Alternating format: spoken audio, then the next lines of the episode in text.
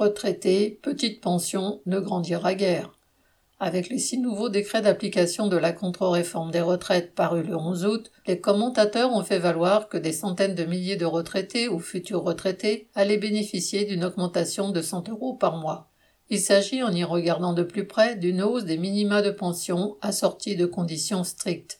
Les personnes concernées doivent toucher leur retraite à taux plein, avoir cotisé 120 trimestres au régime général et ne pas dépasser, toute pension confondue, un montant total d'un peu plus de 1350 euros.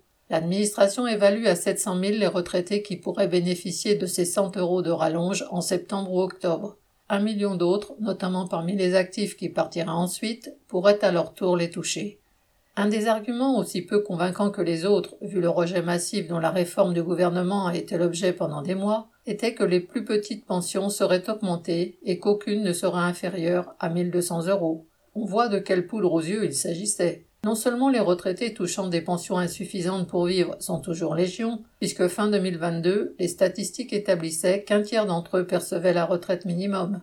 Mais c'est sans parler de ceux, et surtout celles qui, par obligation, non-déclaration, maladie, situation d'aidant ou autre, n'ont pu valider une carrière complète, comme disent froidement les textes.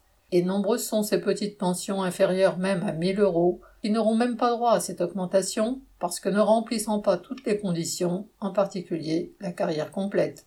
Par quelques bouts qu'on la prenne, décret d'application après décret d'application, la contre-réforme imposée par Macron et le patronat se révèle une attaque anti-ouvrière, anti-pauvre. Viviane Lafont.